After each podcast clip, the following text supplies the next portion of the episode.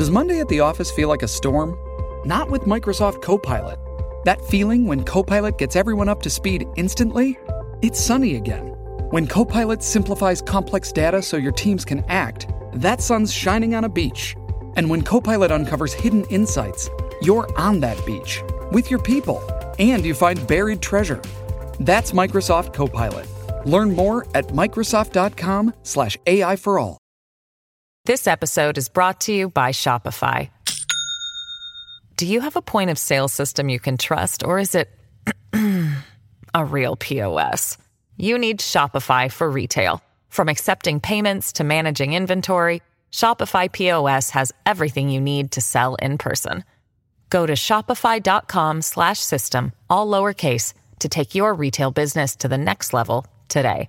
That's shopify.com slash system.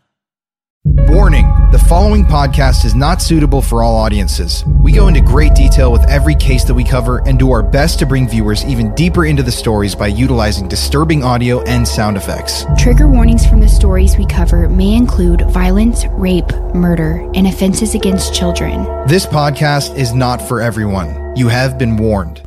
On Labor Day weekend in 1982, eight people were on board a boat in Craig, Alaska. Among the eight were the Colthurst family. There was the captain of the ship, Mark, his pregnant wife, Irene, and their two young children, Kimberly and John. Also on the boat were four teenage crew members Dean Moon, Chris Heyman, Jerome Keown, and Michael Stewart. And as they all pulled up to the docks, everyone was ready to celebrate. You see, that day marked the end of a very successful fishing season. For weeks, the crew worked tirelessly on board the Investor, one of the nicest fishing boats in all of Craig, Alaska. And the 77,000 pounds of salmon that they caught meant that everyone on board was set to make a lot of money. But as they docked the Investor and went on land to celebrate their success, they had no idea of what was to come. A few days later, many of the townspeople noticed that the Investor was away from the docks, anchored off at sea. There had been no movement on the boat, and no one had heard from the crew in days. And to their surprise, the investor would suddenly erupt into a fiery blaze. Once first responders got control of the fire, they entered the vessel to assess the damage. And to their horror, there were no survivors. All eight people died on board the Investor that September day in 1982. But this tragedy was no accident. It was a brutal and deliberate massacre, the largest massacre in Alaskan history. And although many people have their suspicions of who committed this heinous act, no one, to this day, has been brought to justice. This is the story of the Alaskan Unsolved Massacre. I'm Courtney Browen. And I'm Colin Browen. And you're listening to Murder in America.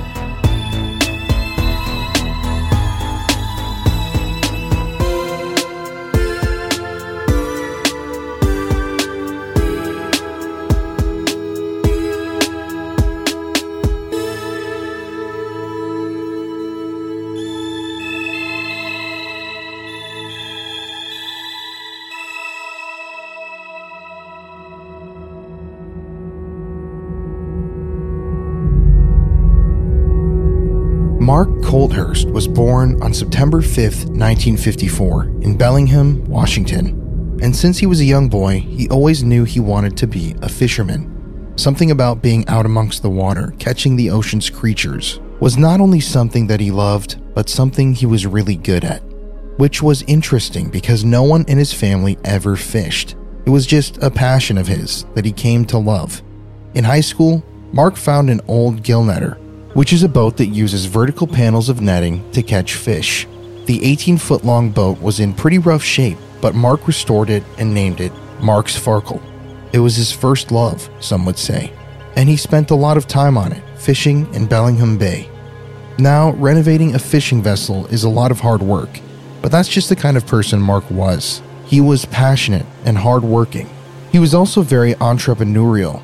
Before he found his passion for fishing, friends and family said that when people in his neighborhood would have poker tournaments, Mark would make peanut butter and jelly sandwiches and sell them to the hungry players. He would also sometimes rent out his shoes to people at his school. Mark was a budding businessman at a very young age, and when he was 15 years old, he would get his very first job at a local motorcycle shop. And Mark loved this job because the owner was an avid fisherman. The two would often bond over their shared hobby, and he was the man who actually introduced Mark to commercial fishing. Not long afterwards, he found and restored his boat, Mark's Farkle, and from then on, he was hooked. Mark knew, even in high school, that he would make a career out of fishing. He never even considered any other job and he didn't have to. The fishing business paid good money, and Mark was so successful that he was able to save up $10,000 and get a loan for another boat that he had his eyes on. This boat was two times the size of Mark's Farkle, and it had a diesel engine. After purchasing the 36 foot gill netter, he decided to name it the St. Mark after himself. This would be the first boat that Mark would take on his big fishing adventures. And slowly but surely, he was beginning to make a name for himself among his profession. But fishing wasn't Mark's only love. He also had a girlfriend named Irene Hudson. The two met at Bellingham High School and quickly fell in love. Irene was described as a very loving and thoughtful girl who deeply cared about the people in her life. She was beautiful with long dark brown hair and wore hexagonal shaped glasses like many people did in the 1970s. Under her 1972 yearbook picture, Irene wrote that her life's ambitions were, quote, to always wear a smile and still be riding horses when I'm 90 years old, end quote. In addition to her love for horses, Irene loved to sew and make stained glass and jewelry. She also had big dreams for her life.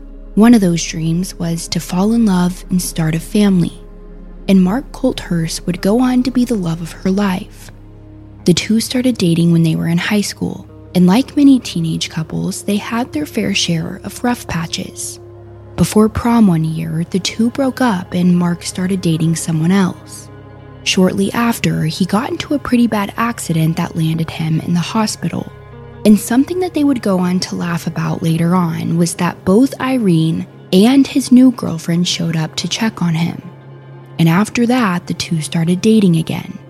They were meant for each other, and they were never going to let anything get in the way of their relationship after that. And they stayed true to that promise. Shortly after graduating high school, Mark and Irene would get married, and she would end up joining Mark on all of his fishing adventures. Irene grew to love life at sea just like her husband, and she was really good at operating the boats, too. Eventually, they would go on to make a really good team. Irene would steer the boat while Mark fished, and together they became very successful. In 1977, the couple would go on to have their first child, a daughter that they would name Kimberly. And two years later, in 1979, they would have a son named John. During these years, Irene had to stay home with the kids. After all, it isn't easy raising toddlers in general, let alone on board a boat. And although Irene wanted to be there with her husband, it just wasn't possible at the time. But with Irene's absence, that meant Mark would have to hire some more hands on deck. Most of the people he hired were family or friends, but regardless of who it was, Mark was a stern boss. He was serious about his work, and some crew members that he hired didn't live up to his standards. He was a natural leader who cared about his profession, and he didn't put up with a lot. If crew members were slacking, he didn't have any problem firing them, even if they were close friends or family members. And although some people found him to be tough, those exact qualities are what made him so successful. On some weeks during the fishing season, Mark would make upwards of $100,000 in one week, which would be around $350,000 today.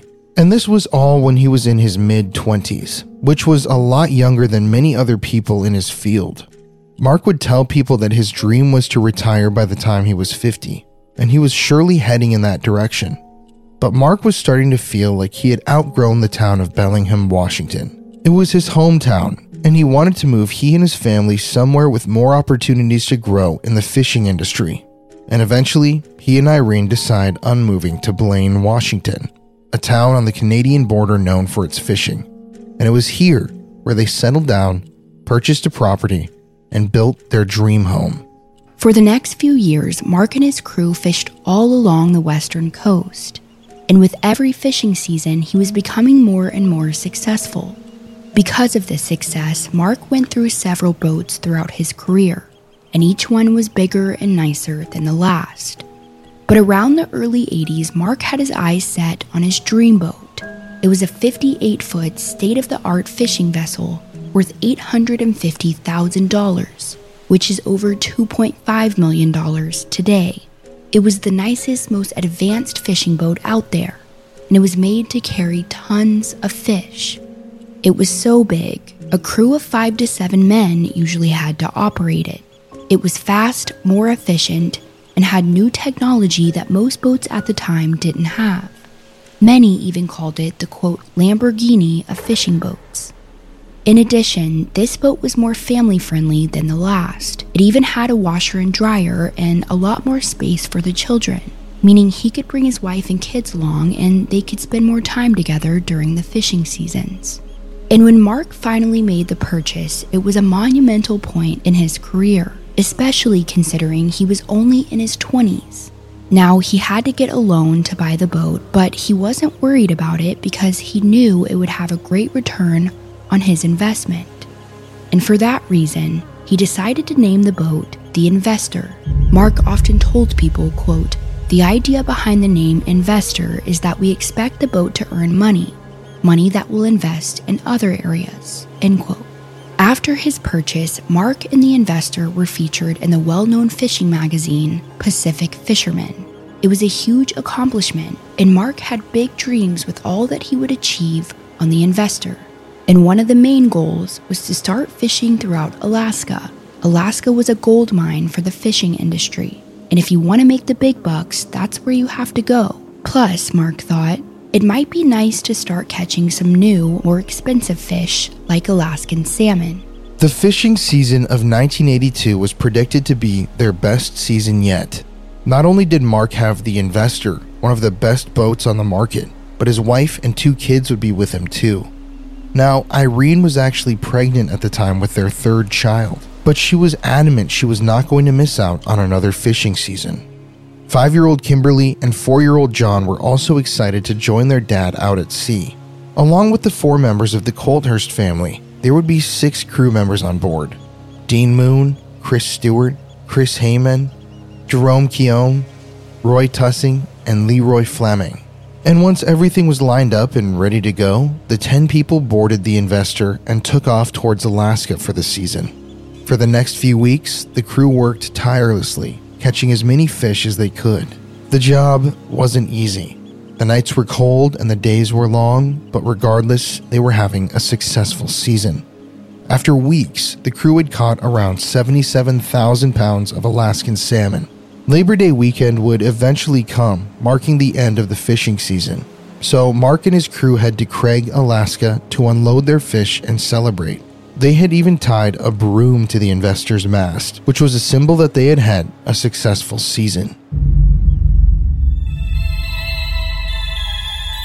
This podcast is sponsored by BetterHelp. Life can be overwhelming, and many people are burned out without even knowing it. Symptoms can include a lack of motivation, feeling helpless or trapped, detachment, fatigue, and more. Courtney and I are burned out at almost every moment of every week because we're doing the podcast, I'm doing my YouTube channel, we're traveling, we're doing so many different things all at the same time, but that's why we love BetterHelp. Now, BetterHelp is customized online therapy that offers video, phone, and even live chat sessions with your therapist, so you don't even have to see anyone on camera if you don't want to. That's why we love BetterHelp because we can access it from our apartment. We can just sit here at home, use the computer, talk to a therapist, get everything off of our chests, and learn new coping mechanisms and how to deal with this sort of fatigue and burnout. Now, BetterHelp is much more affordable than in person therapy, and you can be matched with a therapist in under 48 hours. It's another reason why we love BetterHelp. It's so easy, it's streamlined, and if you if you think that you need help with your day to day life, it's okay to get that help, and BetterHelp is a great first step into that world.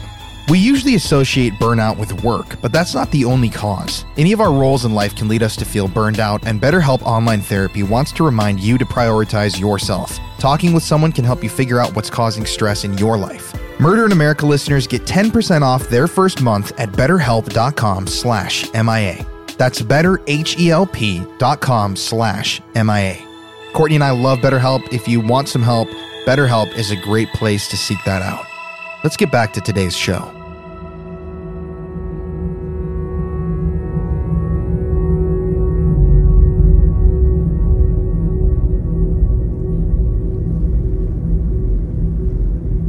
As the investor pulled towards the docks in Craig, Alaska, there were many other fishing vessels docking as well.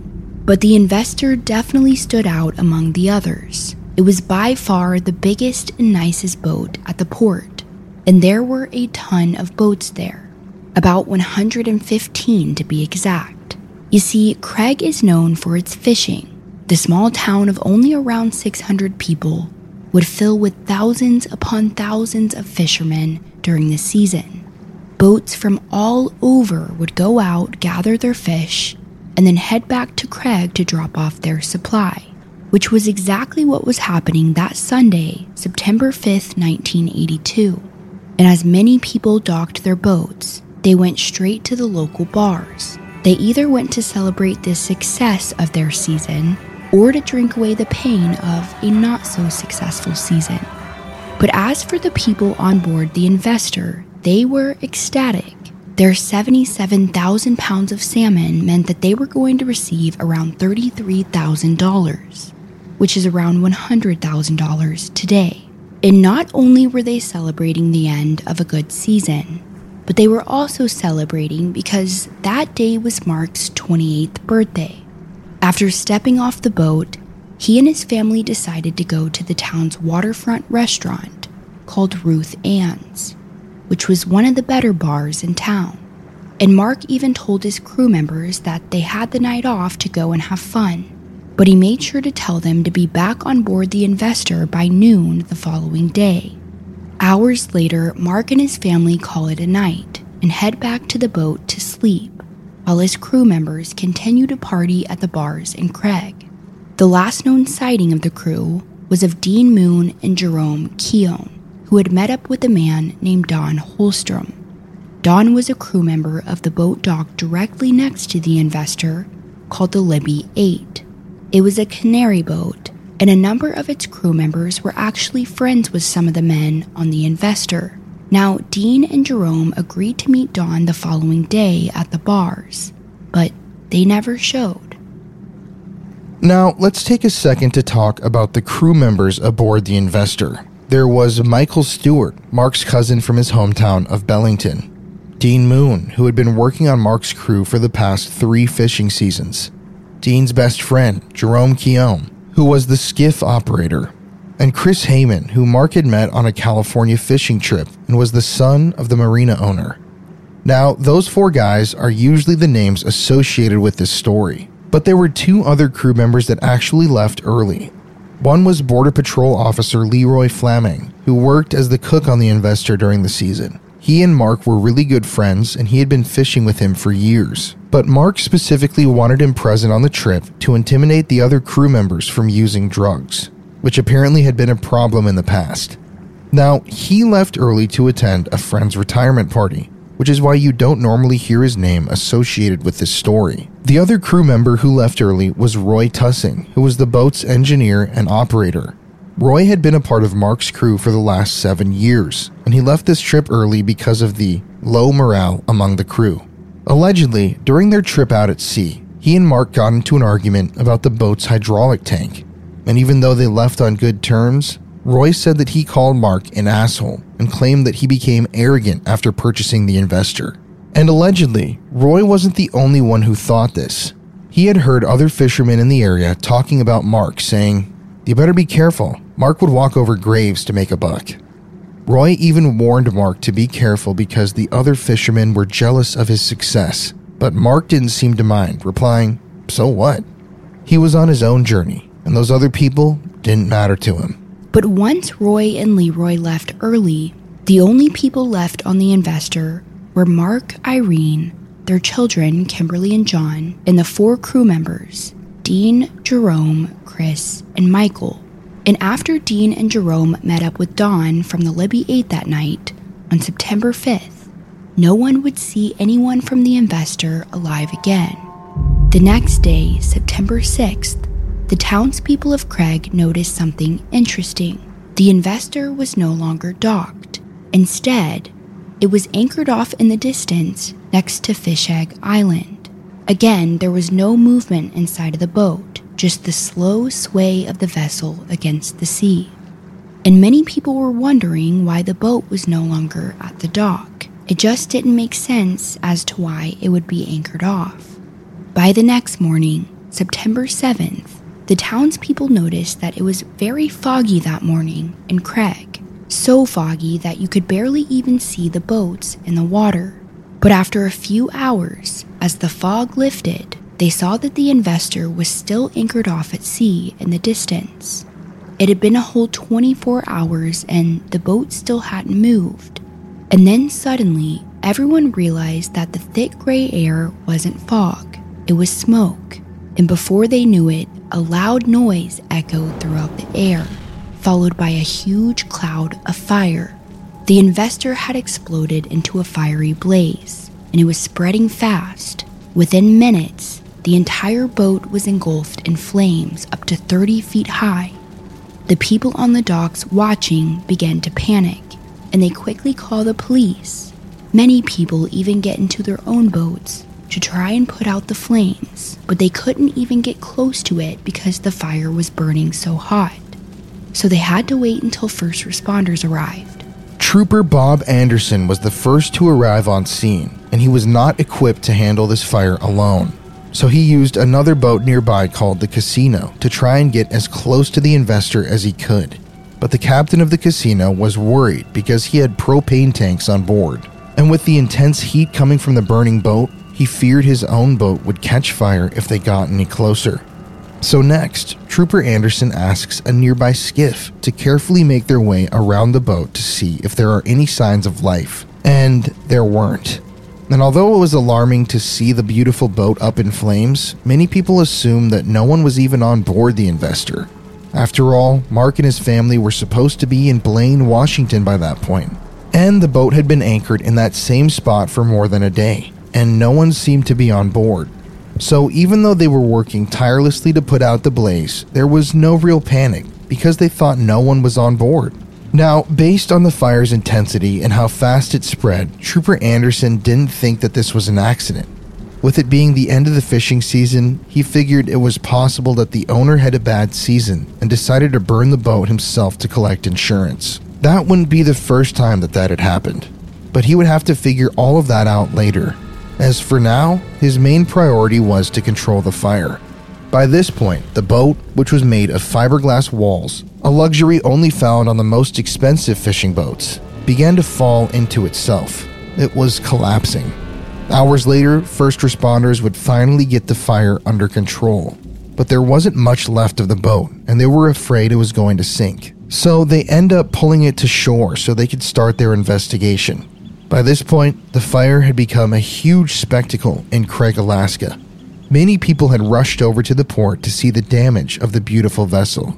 Upon seeing the boat in flames, a journalist said the investor looked like a floating crematorium, but no one had any idea how close he was to the truth. One of the first things that Trooper Anderson noticed upon stepping aboard the investor was how there was slippery melted fiberglass everywhere. Everything in sight was burned beyond repair, and the thick smell of smoke still lingered. Trooper Anderson said that he didn't intend on being there very long. After all, arson investigators were on their way. But as he and the other volunteers that were with him walked through the gallery door, they saw something up ahead. One of the volunteers would later describe it as, quote, some warm gel like substance like you would see in the gelatin from a cherry pie filling. End quote. A very graphic description, but at first they all assumed it was the body of a dog, or maybe even a deer. Anderson would later say, quote, It isn't very big. It looks like a deer lying on its side with its legs sticking straight out and totally unrecognizable, with burnt tissue and some gut material hanging out, end quote. But then, as he took a closer look, he was horrified the figure in front of him wasn't an animal at all. It was the unrecognizable corpse of a small child. Anderson suddenly took a step back and looked to the right. There, on the ground, was another burned corpse. On the other side of the room, there were two more lying on top of one another. They weren't as burned as the previous two, and it was obvious that it was a male lying on top of a female. Investigators didn't know it at the time, but those two bodies were Mark and Irene. And from what they could tell, it looked like he was hovering over her, protecting her from something or someone. And they were right. After taking a closer look, Trooper Anderson saw a hole inside of the brain of the male corpse, a bullet hole. Suddenly, the reality of the situation came crashing down. This was no accident. They were standing in the middle of a mass murder scene.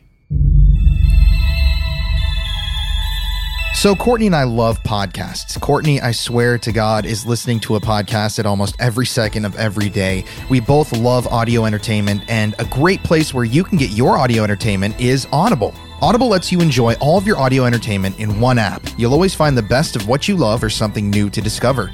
Audible has truly an incredible selection of audiobooks across every genre, from bestsellers and new releases to celebrity memoirs, mysteries, thrillers, motivation, wellness. There's just so much on Audible that you couldn't listen to it in an entire lifetime if you tried. Audible also includes thousands of podcasts from popular favorites to exclusive new series. And as an Audible member, you get to choose one title a month to keep from their entire catalog, including the latest bestsellers and new releases. Members also get full access to a growing selection of included audiobooks, Audible originals, and podcasts. You can download or stream any of the content on Audible all you want. The Audible app makes it easy to listen anytime, anywhere. While traveling, working out, walking, doing chores, you can decide. And that's what we love about Audible. Courtney and I, we use it when we travel, when we're on planes, we don't have Wi Fi. We can download the books that we're listening to right for our stories and research. It's seriously such a great service. And new members can try Audible free for 30 days. So if you want to upgrade your audio entertainment, just visit audible.com slash state or text state to 500 500 on your phone. And you can get that free 30-day trial. Audible, it's an amazing service. Courtney and I love it.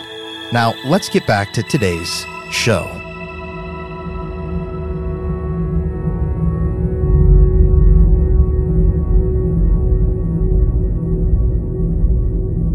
Trooper Anderson quickly radioed his superiors, but he was intentionally vague because he was worried someone else, maybe the media, would get a hold of the information prematurely. And if they did, the town of Craig would surely go into a frenzy. This was by far the worst crime scene their small town had ever seen, so they needed to be careful. Once crime scene investigators arrived, they removed the four bodies, which was not an easy task. Because of the intense heat, they had practically melted to the floors. And disturbingly, as they attempted to lift the bodies up, many pieces of tissue would be left behind, stuck on the boat. Now, getting the bodies off the vessel was just as difficult. Because they were still on the water, they had to place them on pallet boards and lift them out with a crane. Afterwards, they secured them in body bags and transported them to the cannery dock at Columbia Ward Fisheries in Craig. It was a scene no one should ever have to see. Trooper Anderson later stated that the sight of the little girl's burned body and the smell of her charred flesh were things that would haunt him for the rest of his life. But a huge problem that they ran into during their investigation was learning that eight people should have been on board the Investor. After carefully looking at the remains, they discovered that the bodies they recovered were that of five year old Kimberly Colthurst, Mark's cousin Michael Stewart, Irene Colthurst, who was pregnant at the time, and Mark Colthurst, who was found hovered over his wife's body. All four died from a 22 caliber handgun. Mark's sister Lisa told People Magazine Investigates his episode on this case called Murder at Sea. When I found out about my brother, I went into complete denial. I called my brother's house several times. Just so unreal. It can't be happening. It can't be happening to us, to me, to our family. His other sister, Lori, said, It was the most horrific thing ever, and it was so hard that night. I remember crying, trying to get answers. I mean, my brother would have given you the shirt off his back. And my sister in law, she was a doll. I mean, my God, who could have possibly wanted to do something like that? And the people of Craig were also terrified. Things like this didn't happen in their small town, and everyone was afraid that whoever was responsible for the murders was still lingering around town. Hard to believe, you know, it's really hard to believe. It's left the whole fishing community in, in a state of shock. It's tragic. It's it's the most tragic thing that I that I can think of as long as I've been in the fishing business, and the fact that I do fish with my wife and family, and the kids are on board. I, I can I can relate to it. And another horrifying aspect of this crime was that four year old John Coulthurst was still unaccounted for, along with three other crew members Dean Moon, Jerome Keown, and Chris Heyman. But there was still a lot of evidence to sift through, so crime scene investigators continued to search for answers aboard the Investor. One discovery that was made had to do with the boat's pumping system in the engine room. Strangely enough, all of the butterfly valves had been opened. Now, I didn't understand what this meant at first, but apparently, this is very dangerous for a fishing vessel. In fact, managing the boat's pumping system is such an important job due to the dangers that come with it that only the captain and the boat's chief engineer are supposed to open the valves. And the fact that they were all open led investigators to believe that someone had purposefully tried to sink the investor. But by the next day, when the perpetrators saw that the boat was still afloat, they decided to return to the boat and set it on fire. Another interesting discovery was that the investor was supposed to have a skiff attached to it, which is a smaller boat that sat on top of a ramp.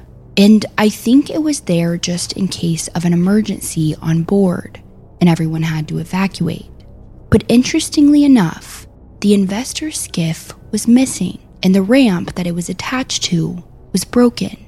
But they were able to determine, however, that it hadn't been broken from the fire.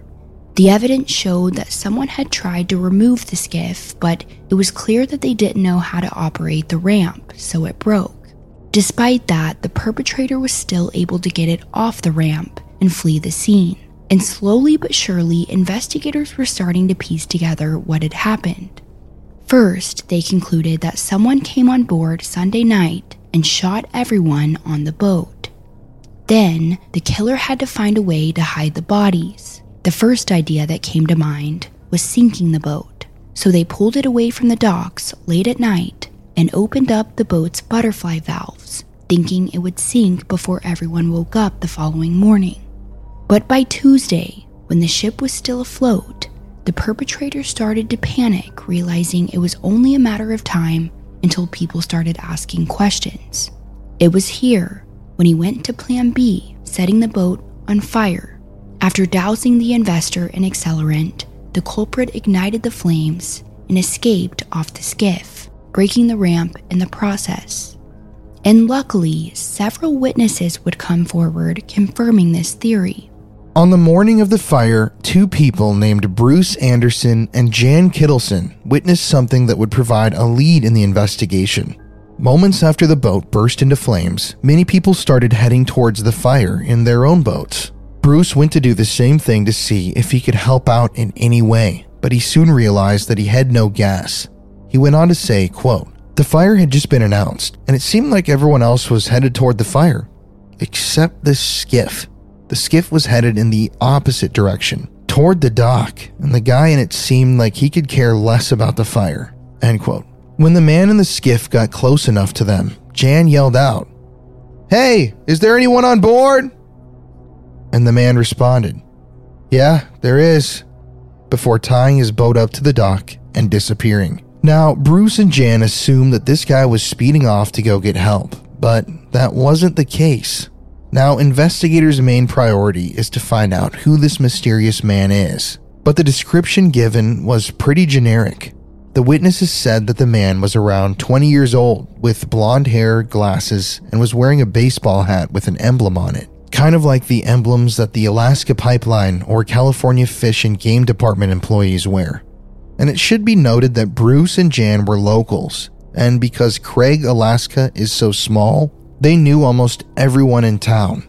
But they were positive that they had never seen this man before. And to raise their suspicions even further, two more witnesses came forward claiming to have seen the same man in the skiff. Their names were Sue Dominowski and Paul Page.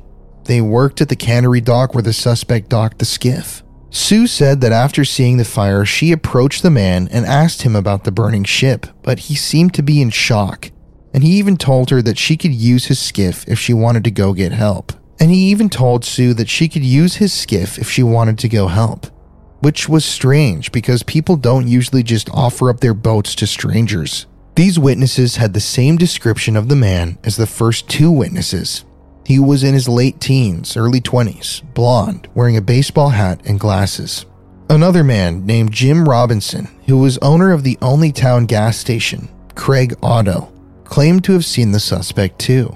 He said that the man matching the suspect's description had stopped by to get gas on either Monday, the day before the fire, or Tuesday, the day of the fire.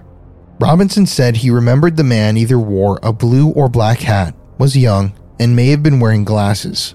But beyond that, he could not remember much because there were always young men coming to the gas station to fill up on gasoline. So now investigators have a little more to work with. The only problem was now that Labor Day weekend was over, most of the fishermen in the area had already left and headed home.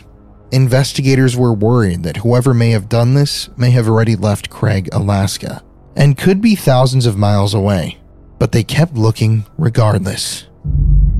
Now, investigators did eventually find the investor skiff that the suspect used to flee. It was docked right at the port, they even found a plastic nozzle from a gasoline container inside. But unfortunately, they didn't take it into evidence until days after the fire. And by that point, it had already rained, washing away any evidence that would have been inside. This was a huge mistake in the investigation.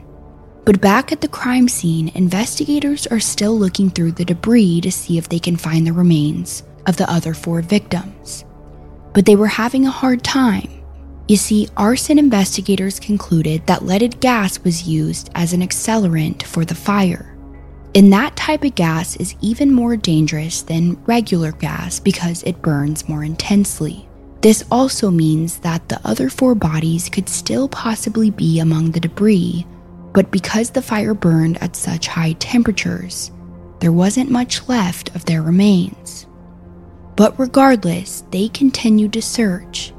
They did so by using these screens to sift through the ash. One person would gather a bucket of debris, dump it on the screen, and then they would shake all the ash through. Whatever was left would be sitting on top. After hours of doing this, they eventually find bone fragments and some teeth. Now, all they could do was send it back to the lab and see if they could make some identifications. But that would take some time. In the meantime, investigators worked tirelessly to figure out who could have done this. Who was so angry with Mark Coulthurst that they would have killed him, his entire family, and all of his crew members? And like with any investigation, they start by looking at the people closest to them, and particularly they look at Mark's two crew members that left early Leroy Fleming and Roy Tussing. If you remember, Roy and Mark kind of had an argument before he left. Could that have been a motive to kill everyone? Investigators weren't so sure. But eventually, Mark and Leroy were ruled out as suspects. Roy did admit to investigators that a lot of the fishermen in the area were jealous of Mark and his success. Not only did he have the best boat in all of Craig, but he also caught the most salmon. His 77,000 pounds were supposed to make him a lot of money, Did someone find out about that and kill him? There were rumors going around that Mark had $33,000 on board the investor from his earnings that season. Maybe someone snuck on board and killed him for the money. But investigators quickly found this to be untrue. For one, Mark never took cash payments for his fishing loads. And two, on the night of the murders, when he was out celebrating with his family, he had asked someone for a $100 loan for the dinner tab. So he definitely didn't have a load of cash on his boat if he was having to borrow money. Now, back at the coroner's office, after sifting through a ton of teeth and bone fragments, they were finally able to identify a fifth victim. Down by the stairs leading up to the investor's galley, investigators found the partial remains of Jerome Keown. The autopsy revealed that someone had shot him at least once in the arm, most likely when he raised his arms up, trying to protect himself from the bullets. As for the other partial remains that were found, the coroner was still trying to figure out who was who. According to Leroy Fleming, the crew member that left early, he said that Chris Heyman always slept on the left side of the boat, which gave investigators some identifying clues because they had found bones, a watch band, and a molar in that area, and they were eventually able to link them to Chris Heyman. Now, the only victims still unaccounted for were Dean Moon and four year old John Coulthurst. And a little bit of a spoiler alert they were never able to find the four year old's remains. According to Leroy Fleming, John would often sleep in a daybed in the investor's wheelhouse. And unfortunately, that's where the fire had hit the hardest.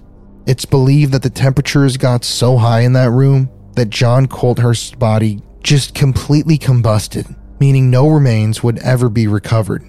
And after learning this information, the only person left to be identified was Dean Moon. And we'll get back to him in a little bit. But as for now, let's talk about the police department's discovery on Wednesday, the day after the fire.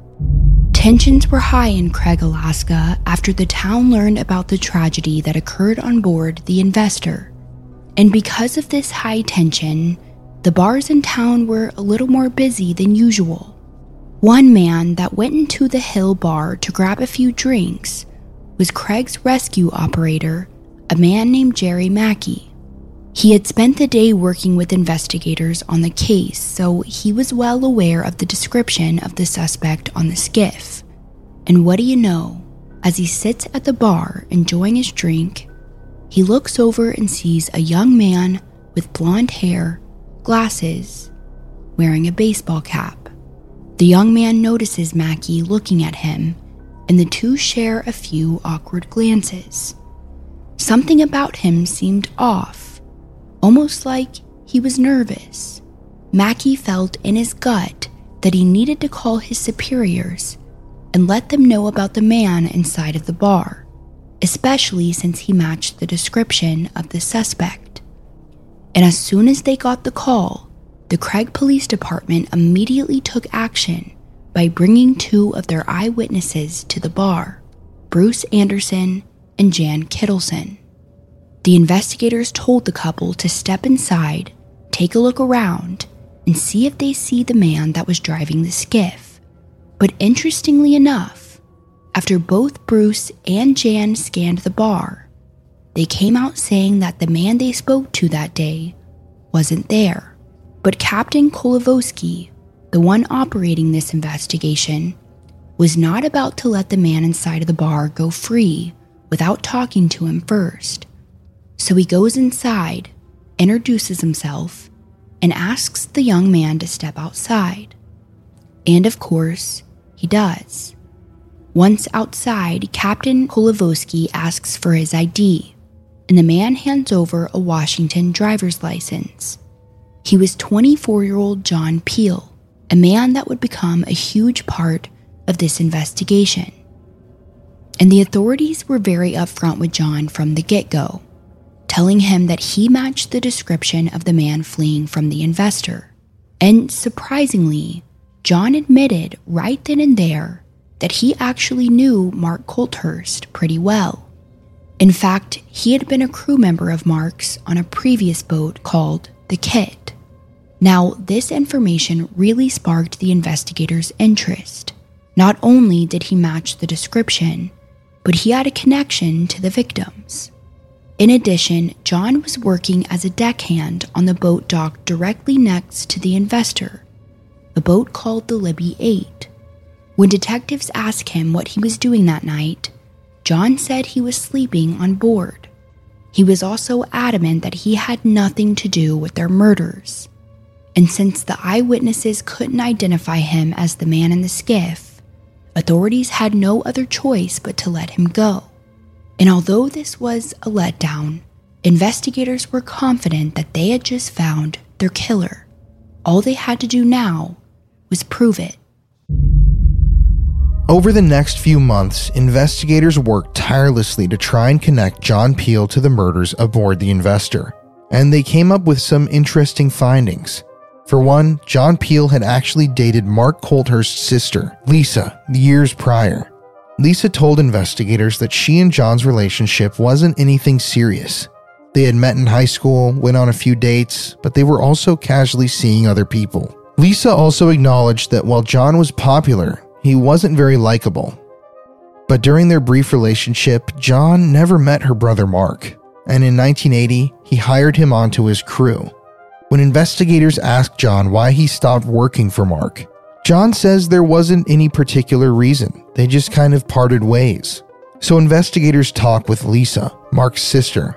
She says that eventually she and John broke up, but they continued to stay in touch. In fact, after Lisa found out that her brother had been murdered, she immediately called John for more information because she knew he would be in Craig for the fishing season. But this was before cell phones, so she had to call his parents' house.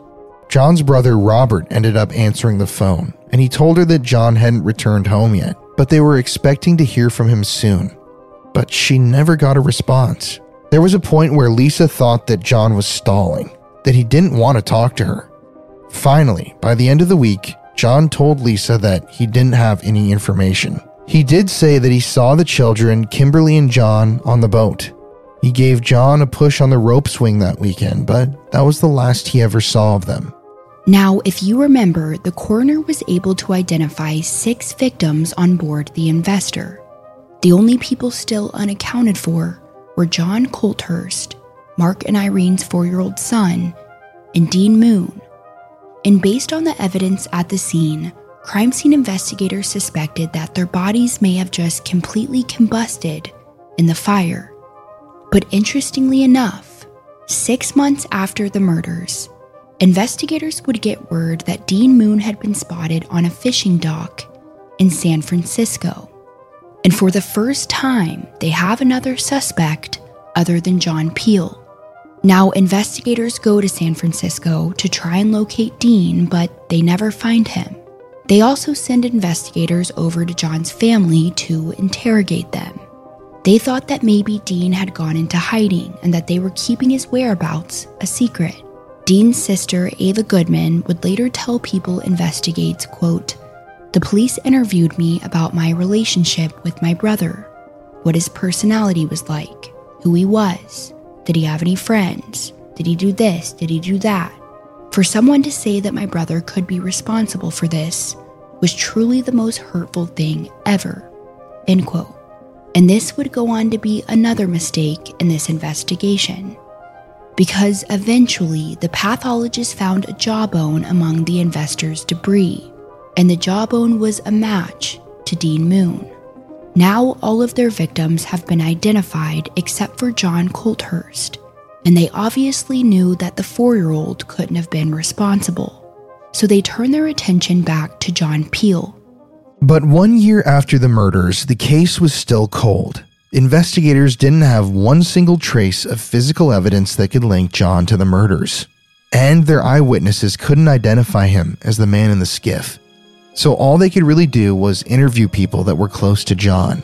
And they specifically wanted to talk to the crew members on the Libby 8. Like we mentioned, the Libby 8 was literally docked next to the investor. So they start by talking to the captain of Libby 8 a man named Larry Demert Jr. Now, at first, Larry was a little tight lipped about what he saw that night.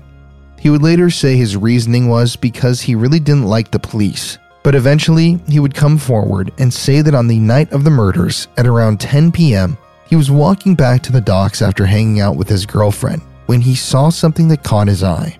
Up in the distance, he saw John Peel step off the Libby 8 and walk onto the investor. Larry said he didn't think anything of it and he just went to bed. But strangely, later that night, he was awoken by the sound of loud popping noises. So he looked out the porthole window and he saw a dark figure leaving the investor. Larry goes on to tell investigators that the next day he went to go check on his gun that he always keeps on board in the wheelhouse, but surprisingly, it was missing. According to him, the gun was a 22 caliber, the same kind of gun that was used in the murders. Then miraculously, a few days later, the gun reappeared back in its original spot. And to investigators, this was huge. Now, why Larry didn't come forward right away, we don't know. And that definitely makes a lot of people suspicious of his story. Authorities end up taking the 22 caliber for a ballistics test, but the results are inconclusive, meaning there's still no physical evidence against John Peel. Investigators also talked to another crew member on the Libby 8, a man named Brian Palinkis. He tells them that John Peel actually invited Dean Cook and Jerome Keown onto the Libby 8 that night of the murders. Apparently, John Peel was selling them some weed. Now, investigators confront John about this, and he admits to selling Dean and Jerome weed that night, which doesn't look good for him since he didn't admit that before. Investigators also find out that this wasn't the only lie John had told them. Remember how John worked for Mark on a previous boat? Well, John told investigators that they ended on good terms and that there weren't any issues between the two of them. But this wasn't true. Apparently, while John worked on Mark's boat, he would always show up drunk or stoned, and Mark didn't want that kind of behavior on his boat. Like we mentioned, Mark took his job very seriously, and he never put up with that kind of stuff. So he ended up firing John Mark's sister Lori would later tell People Investigates, quote, There's people that will tell you that Mark was a bit of a jerk to work for because he was a real hard worker. He expected them to give as much as he gave. He was the captain of the ship. There's no doubt about that. End quote.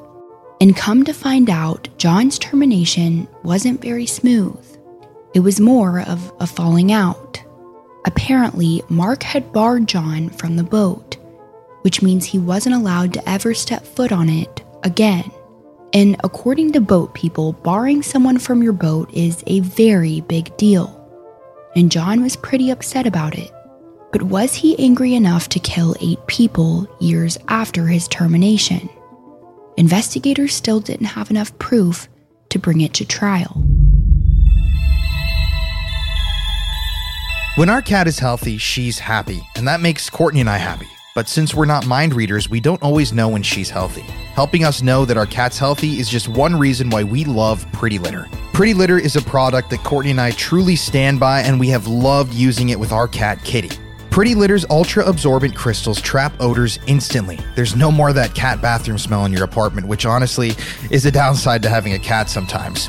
We not only love Pretty Litter for its medical benefits for our cat, but its super light crystal base also minimizes the mess and dust that your cat can leave in your apartment or your home. The crystals last up to a month also, which means less scooping and fewer trips to the garbage can. Now, with traditional litter, oftentimes when I'm walking through my apartment and I'm barefoot, I can feel the litter attaching to my feet. That does not happen with Pretty Litter. And here's the coolest thing about the product it changes colors to help detect early signs of potential illness in our cat, including urinary tract infections and kidney disease. Courtney and I have talked many times about our cat Kitty saying, Is she sick or not? And with Pretty Litter, it actually helped us find out that she was sick and she had a urinary tract infection. So we stand by this product 100%.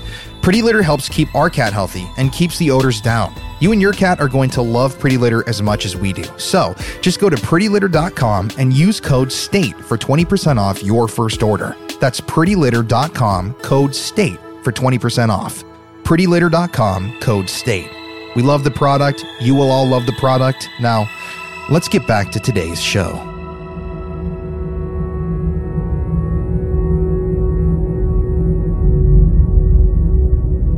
Chief investigator has told the families that he won't retire until the case is solved. The trooper indicated Alaska's governor wants it resolved because not only has it made fishermen nervous, but has left a black mark on the state of Alaska. Now, soon enough, the media went crazy with this story. It was Alaska's biggest mass murder, and everyone was shocked that it was still unsolved. And many people around town were convinced that John Peel was responsible. They were convinced even more so when he failed a polygraph. At this point, everybody knew his name. They even knew his face, which makes the next part of our story a little suspicious. After the story blew up, a man came forward telling police that on the day of the murders, he saw a man in a skiff pull up to the docks. Why he didn't come forward earlier, we don't know. But investigators are excited because they want this case solved. So they do a photo lineup, and what do you know? The man identifies John Peel. And to investigators, that was all they needed to bring John to trial. And on September 10th, 1984, two years after the murders, they placed him under arrest for eight counts of murder. Now, there was absolutely no physical evidence that proved John was responsible. The only thing the state had was eyewitness testimony. So everyone knew this wasn't going to be an easy trial. Alaska State Troopers have been looking at Peel for quite a few months. When they felt they had enough evidence, an arrest warrant was issued, and Peel was taken into custody without incident. John Peel's arraignment was in January of 1985. And to everyone's shock, he showed up to court wearing a ski mask. His reasoning was that his trial was big news, and he didn't want to show the world his face because he thought that it would influence his trial. John was facing a lot of prison time eight counts of first degree murder and one count of arson. If found guilty, he could be sentenced to 800 years in prison. It is billed as one of the biggest mass murders in the Northwest, and tonight, Bellingham native John Peel is finally on trial. John Peel's trial began on January 13, 1986, and would last for six months. The prosecution argued that John killed everyone on board the Investor that night because he wanted revenge against Mark for firing him years prior. And while prosecutors were confident that they had their man, the evidence presented in court was pretty weak. Sure, John somewhat looked like the composite sketch of the man in the skiff, but at the same time, the sketch was pretty generic. It's also reasonable to assume that John may have harbored some anger against Mark for firing him. But the defense argued that this claim was ridiculous. They said that John wasn't mad at Mark anymore, and even if he was, you don't just go and kill eight people. The defense also questioned the credibility of the state's witnesses. For instance, Larry DeMert Jr., the captain of the Libby 8, claimed to have seen John on the Investor on the night of the murders. But on the stand, Larry changes his story. Now he claims to have heard a woman screaming that night, and when he looked out the window, he said he saw John on the dock with a rifle. Larry claimed that he was so scared he went and locked himself in a room. Here is a direct quote from that testimony. I think I heard a woman scream. Immediately after that, I heard popping sounds, like a generator backfiring. I wasn't sure. I was real scared. I had never been that scared in my life. It was like there was danger in the air, evil in the air. It was real thick. I, I saw John Peel standing on the dock.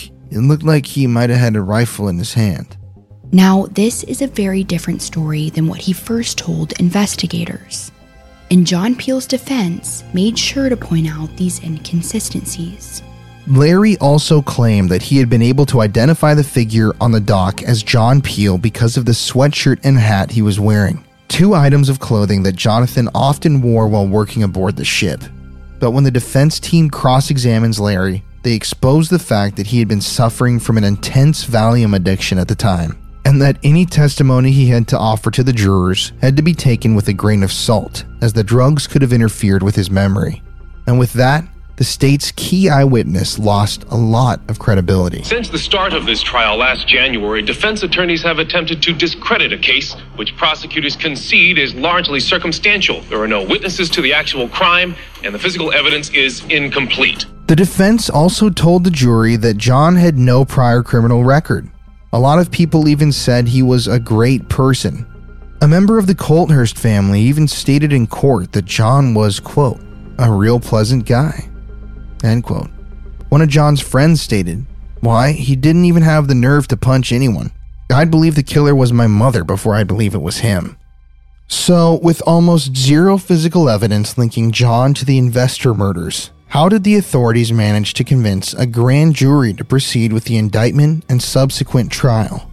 Well, actually, that's where a bit of sloppy police work comes into play. You see, the police at the time claimed that John had already confessed to the crime, they declared that they had a copy of a transcript of their conversation with John at the station, and that during this conversation he had admitted to the murders. Allegedly, the transcript stated that John had told authorities, quote, I'm scared, man, I'm scared. I can't believe the things I did in there, end quote. But in reality, Jonathan's legal team claimed that that wasn't what John had told the police, and that he had actually said, quote, I'm scared, man, I'm scared. I can't believe you all think I did that. End quote. Malpractice on the part of the authorities would taint the legal proceedings. It turned out the prosecutors had withheld potentially exonerating evidence from the grand jury in order to secure an indictment. The Alaskan prosecutors also had been accused multiple times by Jonathan's legal team of threatening witnesses into testifying. And because the state didn't have any physical evidence, all they could do was bring forward eyewitnesses. Some claim that John had been acting suspiciously on the night of the murders. One witness stated that they had seen John on a skiff in the water that night.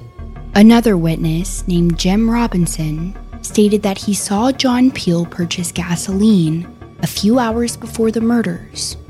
But John's defense tore into every single one of these witnesses, casting a lot of doubt. So much doubt, in fact, that by July of 1986, the jury wasn't able to reach a verdict. John Peel's trial ended in a hung jury, but he wasn't out of the woods just yet. A hung jury means that they can try him again, and they would. His second trial would be two years later in 1988. And this time, the prosecution brought forward two more witnesses. The witnesses were brothers who claimed to be friends with John. And they said that one day while they were out fishing, John admitted to them that he was indeed the one who killed the eight people on the investor. They even stated that after John told them this, he gave them a creepy little smile. But once again, John's defense team pointed out that one of the brothers had recently gotten in trouble with the law, and that he agreed to testify in the trial in exchange for authorities dropping a felony charge to a misdemeanor. And this showed that the testimony wasn't credible. And after three months, the trial comes to an end, and the jury takes four days to deliberate. Their verdict? Not guilty. There just wasn't enough evidence for a conviction. Thank God it's over and justice did work this time. Dean Moon's sister Ava would later say, quote, When he was declared not guilty, you're incredibly let down. You were sad. And then you realize, of all things, that it doesn't change anything. It doesn't change that my brother's gone. It doesn't change my parents' agony. So you gotta pick up and move on. End quote.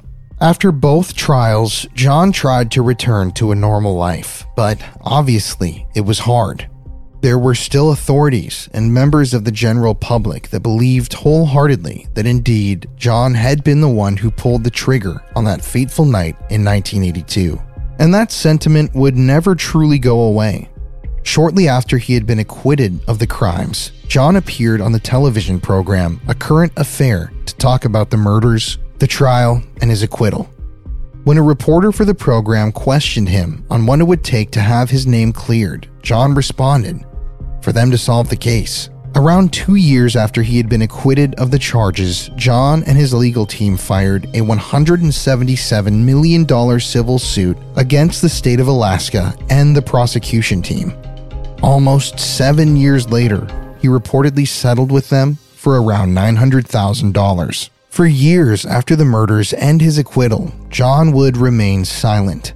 He purposefully stayed out of the public eye, and he lived a quiet life. But suddenly, in 2017, he reappeared in an interview with People magazine, telling them that somebody out there knows what happened.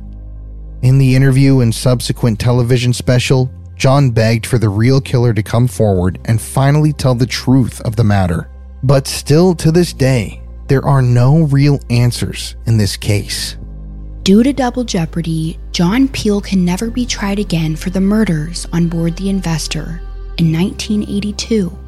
Over $2 million were spent during the course of his trials, making it the most expensive trial in Alaska's history. And although the case is still unsolved, in the eyes of the law, it's considered tried and closed. And sadly, I don't think there will ever be any answers to this story. It would be nearly impossible to gather new evidence, especially since the crime scene itself is now hundreds of feet underwater. The investor accidentally sunk six miles from Craig while being towed to Washington state. That boat, or what's left of it, has to hold some sort of secret. There has to be someone out there who knows the truth behind this story. Maybe a friend of the killer who swore to secrecy, a family member who helped them evade justice. But someone out there knows who's responsible for the murder of eight people. In 2016, Mark's sisters, Lisa and Lori, tried to find closure by reaching out to John Peel himself.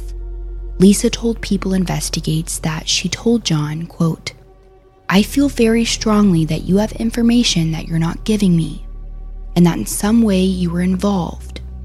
He looked me straight in the eye and said, I didn't do it. So I asked him, Okay, John, so who do you think murdered them? And he said, I don't have anybody I could think of. And right then and there, I was like, No, no. Maybe he didn't pull the trigger, but I think he had a very big part in it. End quote. The sisters left that day telling him that if he ever had anything to tell them, to please let them know. We are waiting, they said. But still, to this day, they haven't gotten those answers, and I don't know if they ever will. But as we were wrapping this story up, we came across some information that sparked our interest. Maybe the truth is there. Remember Jim Robinson, the owner of the gas station in Craig, Alaska, who claimed to have seen John Peel filling up a gas can on the day of the murders? Well, it turns out that Jim wasn't really Jim. His real name was Kenneth Harvey Robertson, and he was a convicted arsonist who had fled a felony charge, moved to Craig, Alaska, and changed his name. No one in the town of Craig knew that Jim Robinson was actually Kenneth Robertson, not even the state trooper that lived next door to Kenneth, or the members of the prosecution team. But you see, Kenneth had a pretty checkered and suspicious history. In 1979, a few years before the murders, Kenneth set fire to a car in Arizona that belonged to his ex wife's boyfriend. After he was arrested on arson charges, the authorities in Arizona discovered that Kenneth had purchased a 12 gauge shotgun and had sawed off the barrel. Turns out he had been planning on murdering his wife's family. Kenneth had a pretty extensive rap sheet, which included arrests for embezzlement, passing bad checks, and violent assaults. At various points in his life, he had threatened the women he was romantically involved with by claiming he would hurt or kill them with firearms and explosives. He had also been a suspect in a murder investigation in Oklahoma at one point. While he was being held in jail, Kenneth even started a large fire in his jail cell and refused to extinguish it. After being convicted of arson of an unoccupied structure, Kenneth served time in a minimum security prison before eventually being transferred out of the prison and into a halfway house on a work release program. But it was this very halfway house that Kenneth escaped from one night and fled to Alaska to begin a new life as Jim Robinson. Jim would go on to testify in John Peel's trial, and no one at the time even knew that he was a convicted arsonist with a violent history, on the run from the law himself. And the truth behind Jim Robinson wasn't discovered until years after the trial had ended, when two of his employees died, exposing his true identity. So, could Kenneth Robertson be the real killer? We're in no way saying that he is. But it's odd that in a town as small as Craig, a violent arsonist could fly under the radar after the biggest mass murder in Alaskan history. It seems that, at the end of the day, the real truth behind whatever happened to those victims went up in flames with the investor on that fateful night so many decades ago.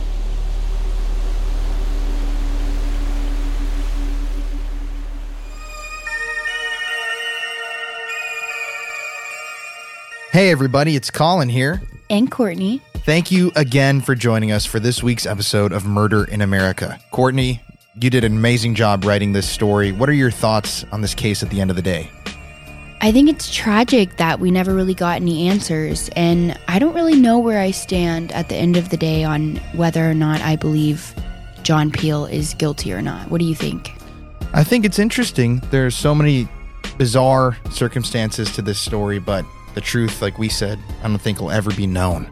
I want to thank all of our new patrons this week Robert Birdtail, Robert McAdam, Joshua Bragg, Sarah Lessick, Gracie Cardoza, Juan Pina, Erica Portillo, David Oles, Brooke Maples, Jonica Kearney, Kelly Gegg, All Things Spooky, Hallie Now, Abigail Scott, Letitia Hallinan, Ethan, Stephanie Hart, Tina Thomas, Manny, Christian Van Dyke, Yaneli Ocampo, Mr. Worldwide, Chris, Tony O'Neill, Jesse, Kevon Pounds, Chris G, Daisy Schindler, Isadora, Carly Kubo, Alex Flores, Alyssa Spradling, Kirsten K, Mackenzie Self, Vicky, Sarah Eliza, Morgan Hearn, Jen Williams, Brian Hester. Wow, those are oh, that's a there's a lot of names.